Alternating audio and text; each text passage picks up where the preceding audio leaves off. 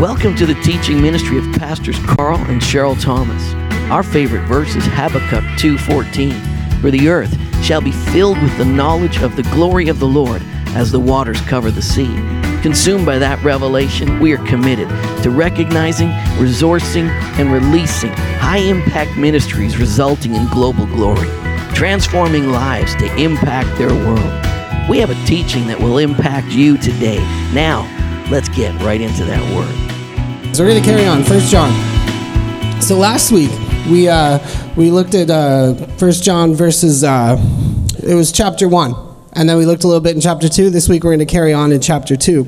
And uh, I'll, I, if you were here last week, I don't know if you caught that, but Pastor Cheryl said, you know, this book it's it's one of those things that if you just kind of read it and you don't have uh, let's say a, a, good filter, you can kind of be up and down and all over the place because you're one minute you're like, yeah, I'm saved. The next minute, oh, stink, I'm not. I'm in Jesus. No, I'm not. I'm a liar. I'm light, and you just don't know where you are. So, um, I don't know if you've been reading along throughout the week, but if you haven't, I would strongly encourage you to do that. Just uh, spend the summer and just really get involved uh, with First John. It's a great book. It's got a lot of good stuff to say, but it's a messy book. Like I said, it's written to a messy community. Uh, it's, uh, it, it's really confusing, to be honest with you. I'm not afraid to say some things in the Bible I find to be a little bit confusing. Like today, we're going to look at a verse that says, "Hey, if you if you love, you abide in the light, but if you hate your brother, you're in darkness." And you're like, "Well, uh oh, what what if I don't love properly? What if I don't love good enough?" So, I mean, there, there's all this kind of things that we have to navigate. Tricky book, but thankfully John helps us out and he gives us a little bit of context. So, uh, we saw this when Pastor Carl preached the first sermon. He says, you know what? John tells you in the first four verses, he tells you what he's trying to do. He says, hey, look, I'm writing to you because I want you to be clear about this. I want you to know that this Jesus who we're talking about, who we're celebrating, who we're worshiping today, who we're saying you got a great, glorious name, that Jesus, he's God. Jesus is God. He's saying that God became a man and walked among us. He became a man, he took on flesh, he became a human being, and we touched him, we handled him, we heard him, we saw him. Like we discovered last week, they probably smelled him too. But they had really human experiences with this God man. God became a man and walked amongst us. And he's saying, you know what, I'm writing this to you because I want you to have the same fellowship with him that we had, which is actually a remarkable statement when you think about it. They had breakfast with Jesus. They interacted with him and engaged him and got to do all this cool stuff. And then you think about the kind of fellowship that the disciples had with each other. You know, they get up every morning and probably like, oh, I wonder what Jesus is going to do today. And they just got this kind of, you know, excitement and camaraderie together where they're just like, hey, this is great. Life's so good. I've got good people. I've got God walking beside me. I just had a snack. I went to Tim Hortons with Jesus. That's crazy. So he's saying, I want you to have this kind of fellowship. And you can. I'm telling you, you can. And honestly, this book, he's, he writes it straight up. He says that it's to complete your joy. So if you read the book and you're like, oh my goodness, I, I got a little bit of a complex. I don't know what's going on. Am I in? Am I out? Am I up? Am I down? Be happy. It's a happy book. It's really meant to bring you joy. So we also looked at how this book it's written to different different people, different groups of people, and we talked about how you know, that's not a weird idea. I mean, there's people here that I, I can kind of see right now who uh, are, are newer there's people who are older and been, been here for a long time. There's people who've been Christians for a long time, people who haven't. And that's the kind of church that he's writing to. But he's also writing to a church that's experienced some sort of uh, split, a, a, rift in the community. So imagine, just look around right now. Don't, don't like point fingers and start creating crazy stories in your head. But just imagine some of the familiar faces that you see right now. One day just kind of pop up and say, you know what? I don't believe in that Jesus stuff anymore. You know, people that you've worshiped with, people that you've, you've done group with, you went to Ribfest with. Imagine if they just stood up and said all of a sudden, ah, that Jesus, he's not real. Your sin doesn't matter. Go do whatever you want. Ah, not big deal. Jesus died on the cross. Ah, whatever. And then they go and they start their own movement. Like, that would traumatize you, right? Potentially. I mean, if you cared about the people that you're sitting around and all of a sudden some brother or sister beside you is running around doing that, that's going to cause you a little bit of grief. So there's this kind of thing going on in that community, and those are actually like I wasn't just throwing out those ideas. Those are actually some of the ideas that this that these people are teaching. And that's really important to know because when you read the book, you have to know that you know sometimes he's writing and he's saying things specifically to those people. So if you read, it's like Pastor Carl said, the book, it's written uh, not to you, but it is written for you. See, there's some things written in that book that are written to those people who are doing the crazy things, who are making the crazy teachings, who are telling people, ah, don't, don't worry about Jesus, he's not God. So if you, as a, as a Christian, read that and think that some of that stuff applies to you, you're going to get messed up. So it's helpful, right? It's helpful to know some of these things. It's helpful to know who he's writing to and what that's all about. So he's writing to this community uh, for these reasons. He's writing to this group with all this stuff going on, and, he, and he's saying this. I want to recap the message for you. So this is 1 John 1 5 to 10, and he, basically, this is Zach's paraphrase God is light, and Jesus is that light. Now, you're either in Jesus and in the light, or you're out of Jesus and you're in the darkness. You can't deny the reality of Jesus nor your need for him and still have fellowship with God. But if you don't, I mean, if, you, if you're outside of the light, if you're not in the light, it's actually not hard to get in Christ. It's as simple as this just confess your sins. Just say the same thing about your sin that God does. You're forgiven, you're cleansed. And once you're in the light, in Jesus, you have fellowship with God. You do. You have fellowship, and it's safe and it's secure based on who Jesus is and what he's done for you. It's not based on your performance at all you have cleansing. Your sins are forgiven. And we looked at that word forgiven that says actually what it actually really means, aphiamai, the Greek word is to send away. So if you're in Christ, if you're in the light, sin's power has been broken off of your life and sin has been sent away.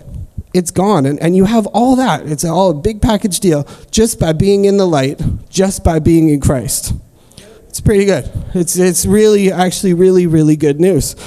So then we looked at how John goes on. Uh, chapter 2, verse 1 to 6. And he, and he starts with this He says, My dear children. So now he's talking to the people who embrace Jesus, who are in the light. And he says, I'm writing this to you so that you don't sin. And if anyone does sin, we have an advocate with the Father, Jesus Christ the righteous. And we looked at how you could read that to say, I've spelt out the gospel for you. I just wrote you the message. Now, hey, don't mess up or else. I'm warning you. You know, there's that verse that sometimes people take out of context in Hebrews that says, if you willfully sin after you have received the knowledge of the truth, there's nothing left for you except for a, a, a fiery expectation of judgment and fire and all that kind of stuff. Well, you can proof text that verse and you can kind of throw it in here and you can say, uh oh, I'm warning you. I told you the gospel. If you go sin now, you're in big trouble. That's one way to read it. But we, we looked at the, that's actually a little bit contrary, I think, to the, to the heart of the gospel that, that John preaches, that, that Paul, that James, that all these guys talk about. So I think we saw that you can actually read it like this He's writing to you so that you won't sin because the message, the message that you're in Christ, you're in the light, your sins have been forgiven, the power of sin has been sent away and pushed off of you forever, that you have one time cleansing, that you're in Jesus. That message is powerful enough to help you to not sin that message has the power inherent in it to keep you from a life of sin. So he's saying, I'm writing to this, this to you so that you don't sin, because the message that he's writing has the power to actually keep you from sinning. It actually has the power to see you born again and made something new.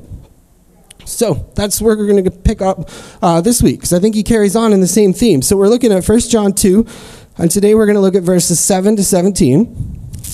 And I just wanted to tell you before we look at it, before we read it, when I read these verses, I read that John's writing to a group of people. He's writing and he said, I've got a really powerful message for you. It's able to keep you from sin.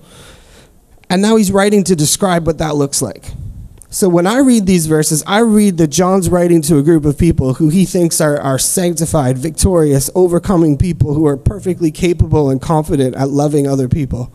He's talking to people who are in Christ, people who are in the light already. And it's really, really important that we have that filter. So we're going to read these verses. If you've got your Bible, I'd say open it up. If you got your phone, flick it open, whatever.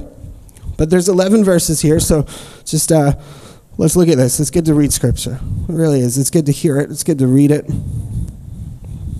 So 1 John chapter 2 verse 7 brother and he says I write no new commandment to you but an old commandment which you've had from the beginning.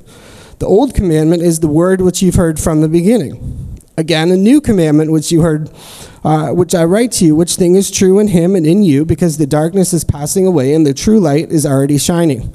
Now already you can start to be like what you know I'm, I'm not writing you a new one but I'm writing you an old one but it's new and he's just like what are you saying? Verse 9, he said, He who says he's in the light and hates his brother is in darkness until now. He who loves his brother abides in the light, and there's no cause for stumbling in him. He who hates his brother is in darkness and walks in darkness and does not know where he's going because the darkness has blinded his eyes. I write to you, little children, because your sins are forgiven you for his name. I write to you, fathers, because you've known him who's from the beginning. I write to you, young men, because you've overcome the wicked one. I write to you, little children, because you've known the Father, and I write to you, fathers, because you've known him who's from the beginning. I've written to you, young men, because you're strong, the word of God abides in you, you've overcome the wicked one. Don't love the world or the things in the world. If anyone loves the, the world, the love of the Father is not in him. For all that is in the world, the lust of the flesh, the lust of the eyes, and the pride of life, is not of the Father, but is of the world. The world is passing away, and the lust thereof, but he who does the will of God abides forever. Amen. So I don't know what you see in there, but I see a bunch of stuff that, you know, I, I, am seeing the Lord speaking to me and saying, hey, you're, you're a sanctified overcomer, capable of love. You've overcome the world, and you abide forever. That's what I see when I read that. But you'd be forgiven if you looked at it and you said, wow, I don't know what you're talking about. Like an old commandment, a new commandment. Uh, if I hate my brother, I'm in darkness. If I love my brother, I'm in the light. Well, how much love do I need to do? How loving do I have to be? What happens if I treat somebody a little less than loving? You know, that, then what? Does that mean I'm out of the light? The world's passing away and the lust of it, but he who does the will of God abides forever. Well, what, what if I don't do the will of God? What, what are you talking about? What if God wants me to have, I don't know, craft dinner and I have beans on toast? What if God wanted me to witness to that person at Tim Hortons and leave one of those friendly act of kindness cards and I didn't? Man, I knew I should have done it. I'm in the dark. Really? See, you can get kind of messed up. What is the will of God? What is he talking about? It's okay. You can answer. they might have the answer. I think we do. I think John does too. So, what I wanted to share with you today, anyways, is before we go any farther and before we look at, at more of these verses that, you know, albeit can be a little bit confusing, and uh, I, I just really, really, really want to make the point really clear that when you read the scriptures, you need to have a certain filter. That filter has to be the Lord Jesus Christ. It has to be the finished work of the cross, and it has to be seeing yourself in Him. So I thought for a minute I'd just share with you my process. How do I read this, and how do I see God telling me that I'm a sanctified overcomer, capable of love? How do I see in, in that mess that I'm a loving person? How do I see that God has empowered me to live a life of love just like God does? So here's the thing. Here's some things about reading the Bible, which is actually really good. I love that we're doing a, a Bible uh, series. We're looking at a book of the Bible because, like I said last week, it's really good. It's good line upon line, precept upon precept. It's good to do that because it adds strength to your life. You know, it, it opens your eyes to, to things in a way that, you know, just kind of randomly looking at things here and there can't do but also it helps you to, to really re-engage and rethink your, your, your engagement with the scriptures and how you read them so James is really helpful here. Look at this. First uh, James chapter 1 verse 23 to 25. He says this. For if anyone is a hearer of the word and not a doer, he is like a man observing his natural face in the mirror. For he observes himself, goes away, and immediately forgets what kind of person he was. But he who looks into the perfect law of liberty and continues in it, and is not a forgetful hearer, but a doer of the work, this one will be blessed in all that he does. Now listen to this. When you look into the word, when you hear the word, when you study First John, hopefully throughout the week, and when we do this on Sundays, when you're hearing the word of God, he says it's like looking in a mirror. Now what do you see when you look in the mirror? You. You see yourself, right? So you're looking in the mirror, seeing yourself, you're reading the word, you're hearing the word, it's like a mirror. You should be seeing yourself. Now, get this. Jesus said in John chapter 5, verse 39 to 40, he's talking to the Pharisees and he says, You know what? You guys love your Bibles. This is kind of Zach's paraphrase, but you can look it up. It's there, there's a real version. He says, You guys love your Bibles and you search them. You search the scriptures because you think that in them is life. But those scriptures, what they actually really do is they point you to me, they testify of me. But he says, You're not willing to come to me and have life. But Jesus is saying, Those scriptures are all about me. So here you go. We've got Jesus saying, The Bible testifies of me, and James saying it's a mirror. How do I read the scriptures? When I read the scriptures, what I need to do is I need to see myself in Christ. When you read the Bible, that's the filter you need to have. You in Jesus. That's what John does. So, uh, 1 John 4, verse 17, he says, As he is, so are we in this world. As he is, which that's interesting in itself, as Jesus is right now as Jesus is, Jesus at the right hand of the Father right now, that's how you are. Now, that sounds too good to be true. You're like, yeah, I identify more with the Jesus of Nazareth. Well, Jesus of Nazareth is resurrected and he's at the right hand of the Father. And as he is, so are you now in this world. It's a good word. So, what James isn't saying, he's not saying, hey, when you don't do the word, or when you do something the Bible tells you not to do, he's not saying you're a bad person who you are, your, your fundamental nature hasn't changed. What he's saying, no, is you've forgotten who you really are. You forgot what you look like. So you're reading the word and you're seeing yourself in Jesus.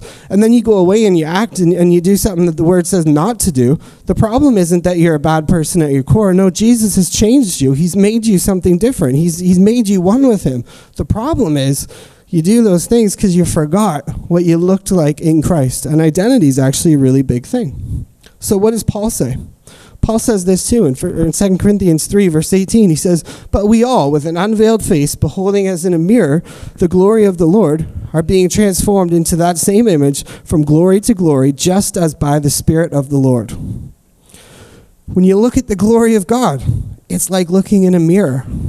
That, that's kind of out there. I understand that. That's weird. But when you read the word, it's like looking in a mirror. According to Paul in 2 Corinthians, when you see the glory of the Lord, it's like looking in a mirror, beholding his glory as in a mirror. Now, that transformation that you experience, it's not a progressive kind of transformation from like one degree of glory to the next, as if somehow this would wreck our house if we had this kind of competition. But if Jen was at like level 10 glory and I was at level 3 glory, I don't think that's what he's talking about. I think he's saying there's a different kind of glory. There's a glory of God that meets every need and that accommodates you in every single situation you find yourself in life. So, the glory of God that I'm in right now doing this, there's another glory of God that I need expressed and manifested in my life later when maybe I'm doing the dishes or winning soccer baseball or something like that, right? Shout out to young adults, I'm going to win. You got to see yourself in the Word, you got to see yourself in Christ, and you got to see yourself in the glory of God. Now, that, that's a crazy thought, I know, but, but just think about this for a second you know, there's there's history is littered with with revivals and encounters with God. Maybe our personal lives, we've got, um, you know, you can remember a certain date or a certain time in your life where you feel like, you know, I just really encountered God this way, and then you look back and you're like, wow, well, what happened? Or you look back at history and you see like, you know, there was a massive revival somewhere, and then two years later, it all it all went back to normal. Everything's just back to normal, and you can end up in this kind of situation where you're kind of hopping from one experience to the next we're praying for one glory encounter to the next glory encounter. The reality is, and where transformation happens, is not when you just experience God's glory and you, you know, you get something like goosebumps or you fall over. Transformation happens when you actually see yourself in it. Jesus said, He said, The glory that you've given me, I've given them. You need to see yourself in it. I'm telling you, this is the thing that, that results in lasting transformation personally and for people groups. It's seeing yourself, it's getting that revelation I'm in Christ. Christ is in me. The hope of glory resides in me. Christ in you. The mystery kept hidden, hidden again for some reason, but we can embrace it. Christ in you, the hope of glory. So keep that in mind. We're going to read we're going to go through step by step. We're going to go through these verses as we read them. Don't don't develop a conflict. Don't start thinking am I in, am I out, am I in light, am I in darkness? No. See yourself firmly planted in Christ Jesus. When you read these, whatever you're reading, you need to read it in a way that, that edifies you, brings you joy, and makes you see that you're in Christ already. You're not trying to do stuff to get in light. You're reading from a position of light. That really is the only way, according to James, according to Paul to read the scriptures. And Jesus ultimately says, hey, they're all about me, anyways. So if you're reading the scriptures and you're you're you're getting kind of twisted internally and turning inward and, and wondering whether you're you know loving enough, uh, lift your eyes to Jesus. That's what it's all about. So First John chapter 2 verse 7 to 8. He says, "Brethren, I write no new commandment to you, but an old commandment which you've heard from the beginning. The old commandment is the word which you heard from the beginning. Again, a new commandment I write to you, which thing is true in him and in you, because the darkness is passing away and the true light is already shining. Now that's confusing. Like I said, new commandment, old commandment, what are you talking about? Really. But he says the old commandment is the word which you heard from the beginning. Now, what word did he hear from the beginning? What word initiated their relationship with Jesus? What brought them into the family of God? It's the message that he shared in verse 5 of the previous chapter. Now, this is the message that we heard. And declare to you God is light, and in him there is no darkness at all. The new commandment is a message just like the old commandment was. The old commandment is a, is a word, it's a declaration over you saying that God is light and you're in the light. If you're in the light, then you've got cleansing from sin. If you're in the light, then the power of sin's broken off of your life. The commandment is a message, and the new commandment is also a message. And the message is 1 John 2, verse 9 to 11. He who says he's in the light and hates his brother is in darkness until now. He who loves his brother abides in the light, and there's no cause for stumbling in him. He who hates his brother is in darkness and walks in darkness and doesn't know where he's going because the darkness has blinded his eyes. Now, we already discovered walking in the light is nothing more than walking in Christ, and walking in darkness is nothing more than being outside of Christ. When you're in the light, in Christ, this verse is telling you, you do love your brother. All that that I just said, all that preamble, all the confusing Bible language, it's all to get to this point. If you're in Christ, you do love your brother. You do. You might not know it, you might not feel it, but you do have power at work inside of you to love your brother. He's describing you and he's saying, when you abide in love, when you love, you abide in the light because when you're living a life of love, you're living a life that's actually natural to who you are.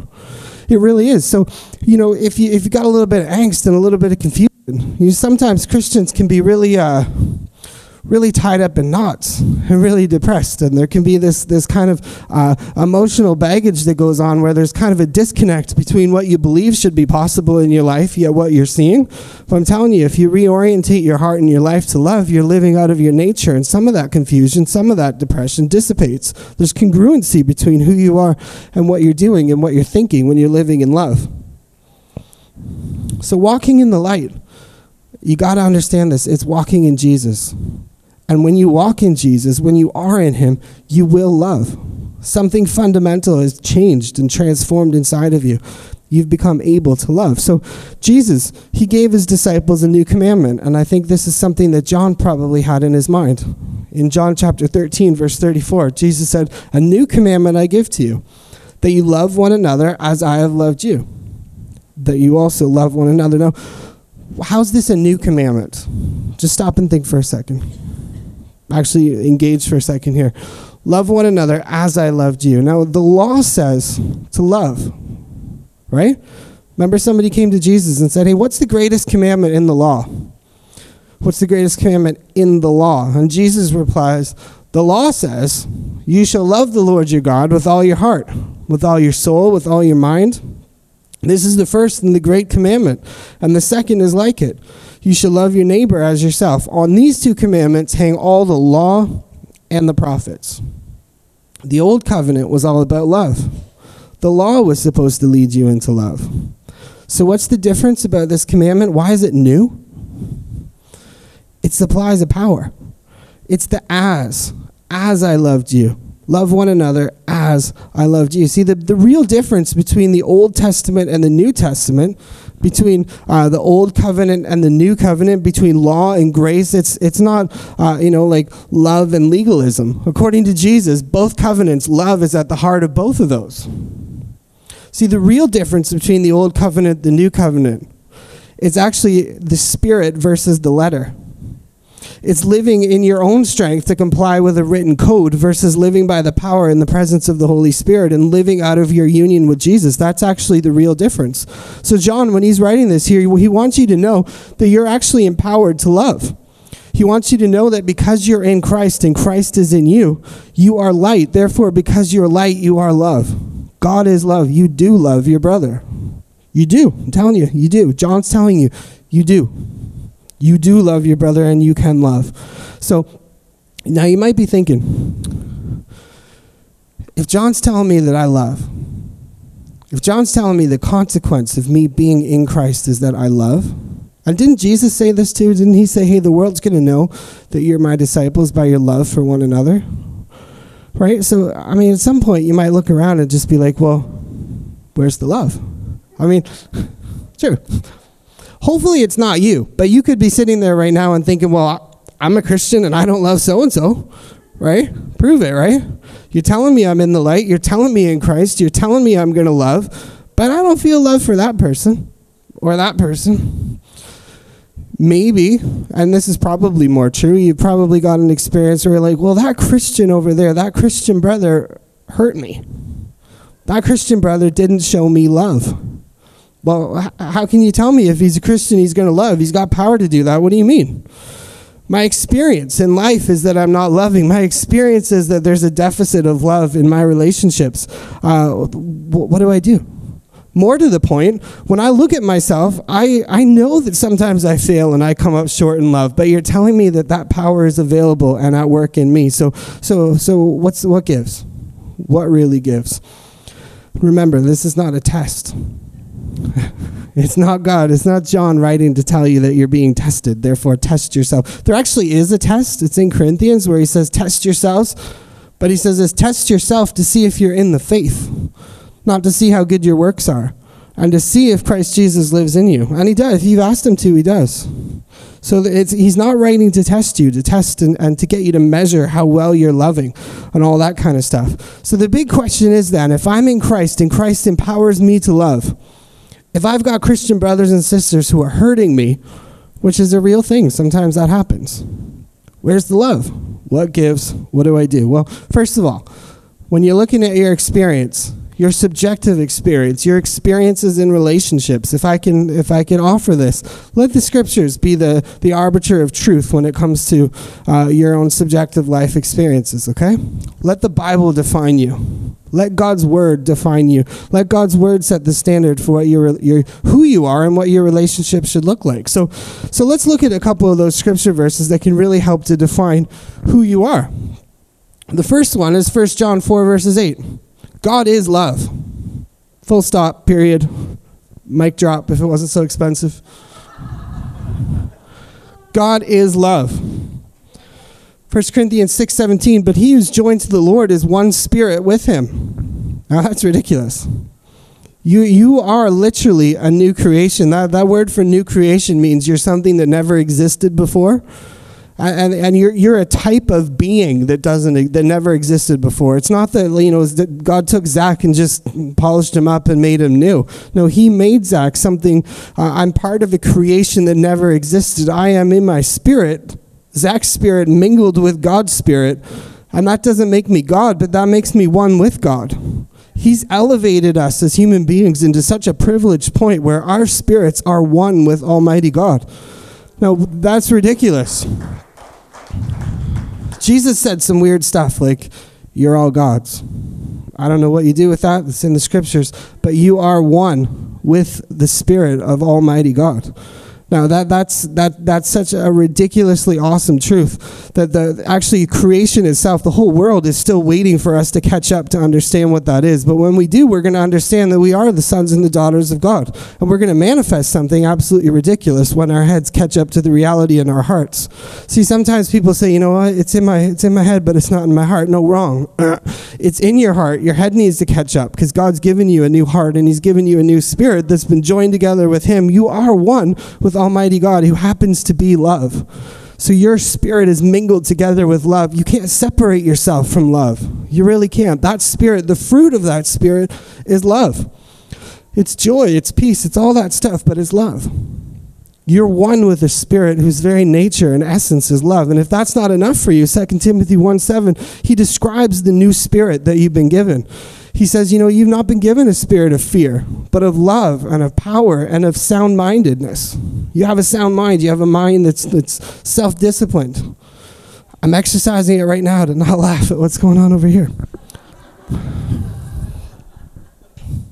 You love. You can love. You're empowered to love because your spirit is one with the loving Almighty God. That's just the way that it is. See, John says you can love because you're in the light, because you're in Christ, and Christ in you is love. He's not giving you a test, but making a statement of fact about you. Now, maybe if I was writing, I might have wrote it a little bit different. I might have switched the order of the words, but that's the Greek and that's John.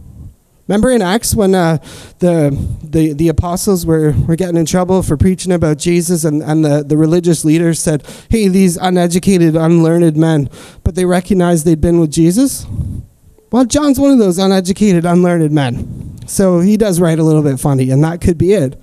And that's not a knock against him. That's just, hey, God chooses the, the, the foolish things of the world to confound the wise and the things that are not to bring to nothing the things that are. So he's used some great fishermen to absolutely turn the world upside down. So there's hope for all of us, but it makes reading the Bible a little tricky sometimes. So there's the scriptures. The scriptures, that that's I mean if you if you respect the word of God, that should settle it for you out of the scriptures. You're one with him. You can love. You do love. Who you are at your heart is love. When you're loving, you're living out of your nature. That's have you ever just felt really good around somebody that you know you're unconditionally loved by? See, because you're made in the image of God, there's something alive. There's something about you that comes alive in the presence of love. And there's something about you that can't really be activated. You know, who you are, you can't you can't really flourish in life until you know that you're loved. That's why it's so important to know the love of God. Love is so so so super important and it's at the core of who you are and the scriptures can settle it for you. But we're also people we have experiences. A lot of us, it's really, really easy to look into that mirror that is the Word, walk away and forget what kind of people we are because our experience constantly yells at us something else. Right? So, so what, what if you say, well, that's not my experience? The Scripture says I'm loving, but I don't love. The Scripture says that Christians are capable of love. How come I get hurt by Christians? What's going on? Surely they can't be Christians. Like, like you can get really sinister about this. Like you can question yourself and be like, oh my goodness, I didn't love properly. Maybe I'm not in the light today. Jesus, forgive me, bring me back, save me again. Or you can get really sinister and be like, I knew that person wasn't really a Christian. Those people over there. You get really nasty because, you know, sometimes people are nasty. Sometimes Christians are nasty. I'm pretty certain I've been nasty at points while I've been a Christian. You know, sometimes, sometimes you have a bad day, right? Yeah? Just me? Fair enough. so here's the thing. Just engage this little thought experiment with me for a minute. I want to try and describe what's going on here. Right now, I want you to imagine that you're in a room and the lights are on. Shouldn't be hard. You're in a room with the lights on. We're starting easy. We're going to work ourselves up here. Imagine that you're in a room and the lights are off. Just imagine. Lights are off. When the, when the lights are off, you're in darkness. When the lights are on and you're in that room, you're in the light. Right now, you're in the light. Yeah? Fair enough? You with me so far? Haven't lost anybody? Okay, now, if you just indulge me for like two minutes. If you're a nervous kind of person, grab your purse or pick up your phone or something like that. But I want you just to close your eyes for a second. Everybody, just close your eyes. Now, you're sitting in a room, the lights are on. And I want to tell you right now, we're just playing a little game here. This isn't true, so don't actually go looking for this afterwards. But I want you to imagine that there's somebody in this room right now, or in this building, the lights are on in the whole building. You're in the light. Somebody is standing with their hand up, and they desperately need, say, the $5 that's in your pocket. The loving thing you could do right now is to take that person, the $5 bill that's in your pocket, and go give it to them so, so they can do something that they need to do with it. Okay? So imagine that's your act of love. Now you're in a room full of the light. Keep your eyes closed just for a couple more minutes. I want you to imagine what that would be like for you right now if you were to get up and trying to find that person, to give them the $5 bill, to love them by sticking that $5 bill in their hand, even though they've got their hands up, but your eyes are closed. Now that would be pretty darn tricky, right? Just imagine you're you're starting to stand up and you you got your hands out in front of you because you're trying to figure out where you're going. And maybe you poke the person beside you. Maybe you punch them in the head. Maybe you poke them in the eye. That's not loving. That's ugly. Don't do that. Maybe you bump into somebody, you trip them. Maybe you, you, you run into a chair like I did a couple weeks ago and you just cream yourself and fall all over the floor. Maybe you walk up on the steps and you hurt yourself. I don't know. All sorts of dangerous things that can happen. Now, in that scenario, in order to successfully love somebody, in order to successfully take that $5 bill and put it in somebody's hand, what do you need? Do you need the lights to turn on or do you need to open your eyes? You need to open your eyes, right? You just need to open your eyes. The lights are already on, so feel free, open your eyes. That's where somebody goes around and takes your $5 bill. It's kind of like that. Now imagine again, same scenario, but you're blindfolded. Imagine there's a blindfold on your on, over your eyes and you're in a light room. Now what do you need to do? Do you need the lights to come on or do you need to take the blindfold off? Same thing. When you're in Christ and you're in the light, you're in the light. The lights are on. Sometimes what you need is somebody to come alongside you and say, hey, you're in the light. You're empowered to love. You can do this. You got this. This is who you are in Christ. Your sins are forgiven. The power of sin is broken off. You don't need to run, grope around trying to turn the lights on. They're already on. You just need to see it. You need to get the blindfold off somehow. So open your eyes. Take the blindfold off. You're in the light. You really are. So when your experience says something otherwise, remember, you're in the light. Open your eyes. Really, I could substitute open your eyes for let be transformed by the renewing of your mind. We could tra- we could substitute that for 2 Corinthians 3:18 where he says with unveiled faces we behold as in a mirror the glory of the Lord. See what Jesus has done for us, it, it, it doesn't really affect us until we until we believe it. And, and I mean believe it and let it really impact what you think. And that's what Paul says. You know, the, the, the, transformation of your mind, be transformed by the renewing of your mind. It's not, it's not mind over matter. It's not the, the power of positive thinking, although if you think negative, you should think positive. No, there's, there's a power that you connect with, that's something deep that God's done inside of you that you can avail yourself of. Now, a lot of religion, a lot of crazy, mixed up Christianity is, is trying to figure out how to function in life with your eyes closed. And the reality is, all you need to be told is, hey, Open your eyes. You're in Christ. This is what Christ did for you already. Stop fumbling around. Stop trying to do all that stuff. See. See who you are. And honestly, this is what I think uh, John's doing in this next little bit. It's a funny little bit of scripture. If you've got your Bibles and you pull, pull them out and you look at it, chapter or verse 12, 13, 14. It's all this. I write to you, children, because your sins are forgiven for his name's sake. I write to you, fathers, because you've known him who's from the beginning. I write to you, young men, because you have overcome the wicked one. I write to you, little children, because you've known the Father. I write to you, fathers, because you've known him who's from the beginning. And I write to you, young men, because you're strong and the word of God abides in you, and you have overcome the wicked one. Now that's weird. If you read your Bible, it's probably in ital- it's italicized. It, it looks funny. Could look like a poem. I think it's a prophecy. I think John's saying, hey, open your eyes. See, look, see, your sins are forgiven for his name's sake. You do know him who's from the beginning. In Christ, you have a wicked one. You do know the Father. Jesus said, hey, if you see me, you've seen the Father. You do know the Father. You are strong. God's word does abide in you. I think he's prophesying to these people. He's saying, hey, open your eyes. Take the blindfolds off. Stop fumbling around here. See. See what you are in Christ. See who He is. See what He's done for you. Stop messing about with craziness. Just see. See, see, see. He's writing them to help them to see what's true of them. He's prophesying. He's helping them take those off. He's helping them to see that they are sanctified overcomers who do know God. And, uh, you know, he, he's writing to different people groups, you know, fathers, uh, young men, children.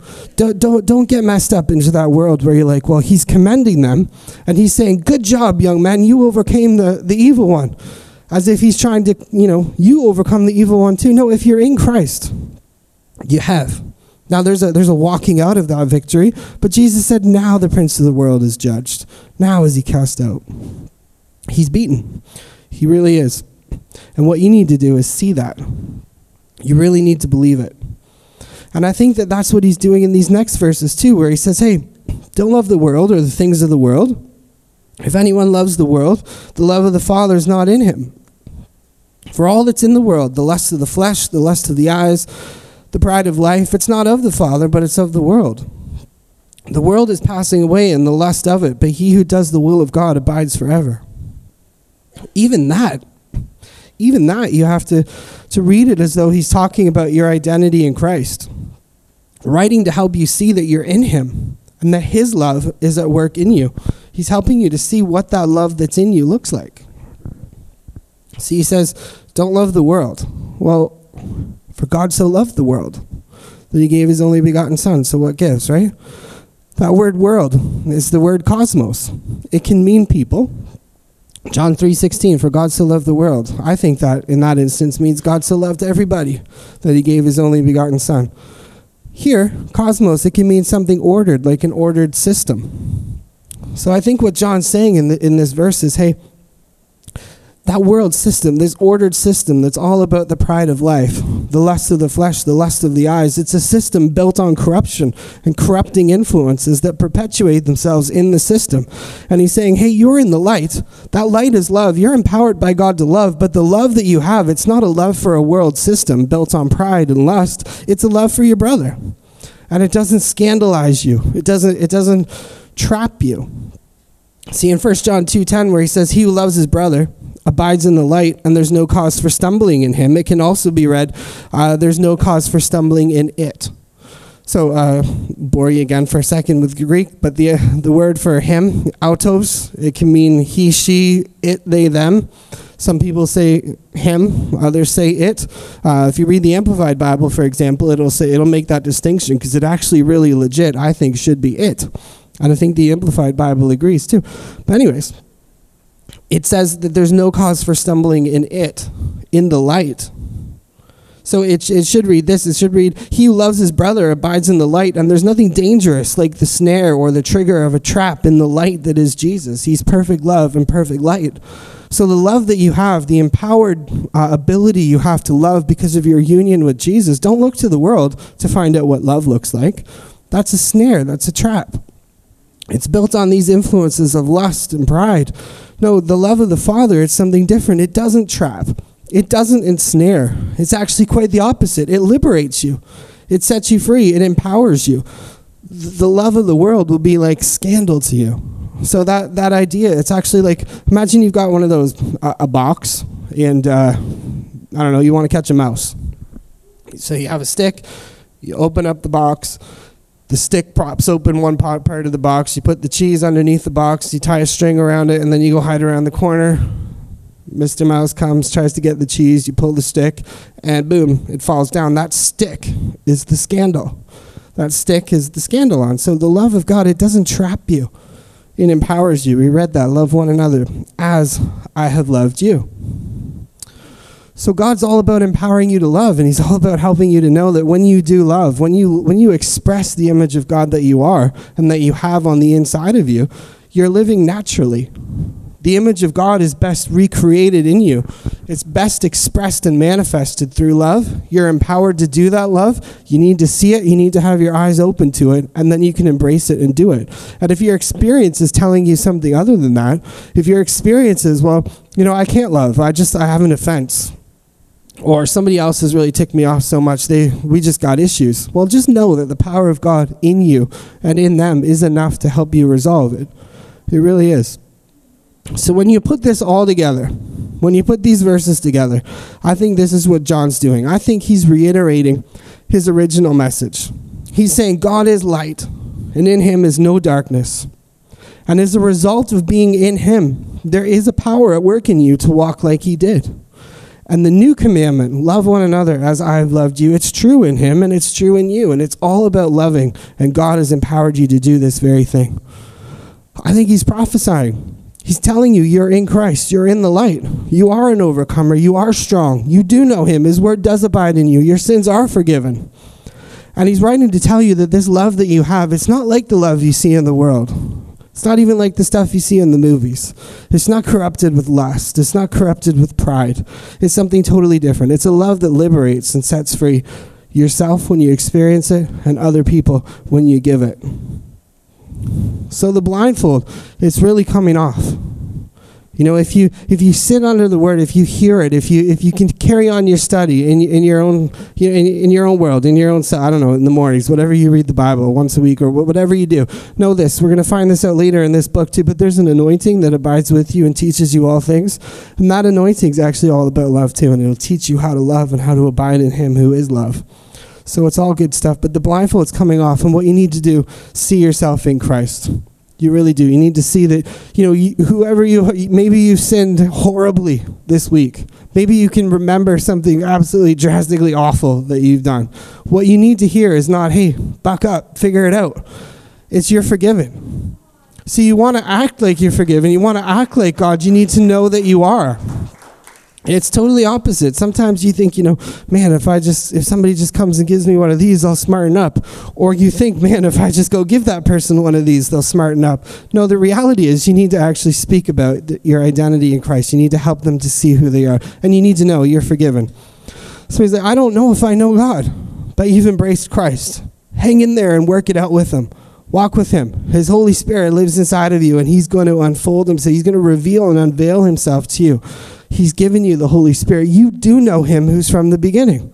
So he writes to the fathers, actually. He says, I write to the fathers who know him who's from the beginning. Well, that whole thing about fathers, that's just an ability to reproduce. Fathers aren't like, you know, uh, exalted in age necessarily. You become a father when you're younger. What he's saying is, you've known him who's from the beginning. Be confident of the fact that you know him. Be confident of your ability to reproduce the knowledge you have of him in other people. Go out, tell people about him. Be confident in that. Go do it. Go tell everybody about Jesus. You've overcome the wicked one. Now, there's this aspect of spiritual warfare, but I'm telling you, if your life is like, oh, I'm just always bogged down by warfare, the devil's out to get me today, sometimes he is. And you got to push back. You really do. The same writer, John, in Revelation says, We've overcome him by the, the blood of the Lamb, the word of our testimony, and loving not our own lives even unto death. So, some spiritual warfare is real, but you're fighting from a place of victory. You really are, and you got to see that. You got to be established in that because the moment you start trying to attain victory is the moment you're done. That's the moment you're going to get all tripped up and messed up. No, you need to see you have overcome the wicked one in Christ. Christ beat him already. And it's from that exalted place that you get to engage. You have known the Father. You do know the Father. What, what's he like? Well, he's like Jesus. Shout out to the conference in September. Right? Come in September, Gregory Boyd. It's in the bulletin, I think. Jesus said, you know, Philip came to Jesus and said, Show us the Father. And he said, Hey, have I been with you for so long? And you don't know me? If you've seen Christ, you've seen the Father. You do know the Father. You are strong. Even you out there who feels, man, I'm so weak. I'm just going through it. One thing after the other after the other. You feel like, oh, I'm on the verge of, of, of, of quitting. I just can't do it. Well, His grace is sufficient. It really is. You are strong. You are strong. Your experience might not, you might not feel like it. You might feel like you want to throw the towel in, but you are strong. Hear him say to you today, you're strong. You have the ability to deal with it. Be strong in the be strong in the Lord and the strength of his might. You are strong. His word does abide in you. Almighty God, the word, the word who spoke and created all things. He lives inside of you. The word, by whom and for whom all things were made. He is in you. He, we're going to be unpacking that for a while, but He is in you. You are overcomers in Christ. You are overcomers in the light. Don't read these things as how do I get in and how do I stay in. When you're in, you're in. When you're in the light, you're in Christ. Don't measure your love, all that kind of stuff. Don't fall back into that. Know that the God who loves you so much that He gave His only begotten Son, that kind of love resides in you, and you're empowered to give that to others. So do it. So do it. John's pretty serious about that. Make sure you do it. Because when you do, when you when you love, you're abiding in the light and you're actually living out of who you are and your real nature. So love, you're empowered to love. Take your blindfolds off, open your eyes, and love. All right, let's stand up.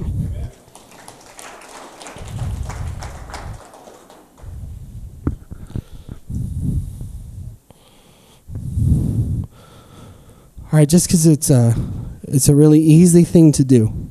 I just want to give everybody here the chance today. If there's somebody here today who's never accepted Jesus, if there's somebody here today who's like, I want in my life the power to love, to live loved, to know that I'm loved, and to have the power to love other people. If you want to know that, if you want to know that you're in the light, if you want to know that your sins are forgiven and gone and cast away, if that's you and you're like, I've never done that before, just encourage you at the count of three, just put up your hand nice and high so it can be seen, all right? Ready? One, two, three. Is anybody here who wants to do that for the first time today? All right, I missed somebody last week, but I really don't see anybody here this week. But that's good. It means we've got some inviting to do, guys. We've got some inviting to do. Everybody else, if the altar, uh, people who are ministering at the altar, if you can come forward today, just right now, even.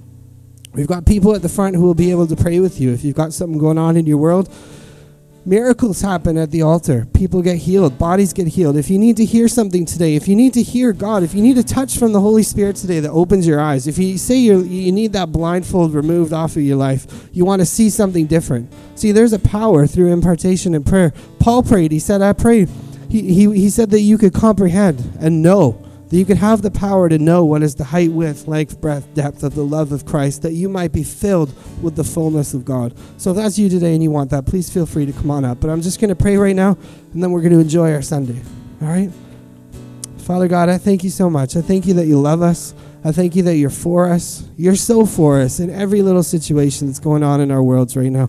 That thing and that thing that seem like they're in the way, that thing and that thing that seem like they're just causing trouble, going on and on and on. You're for us. You're not against us, and you're going to make us overcomers. We are overcomers in Christ Jesus. Lord, I thank you so much. I pray that today, every single person, this day, this week, is just touched by the Spirit of mighty God and made alive and awake to the fact that they're loved deeply, they're overcomers in Christ and that all things are possible to them who believe. God, I bless you. I bless these people in the name of the Lord Jesus Christ. Amen.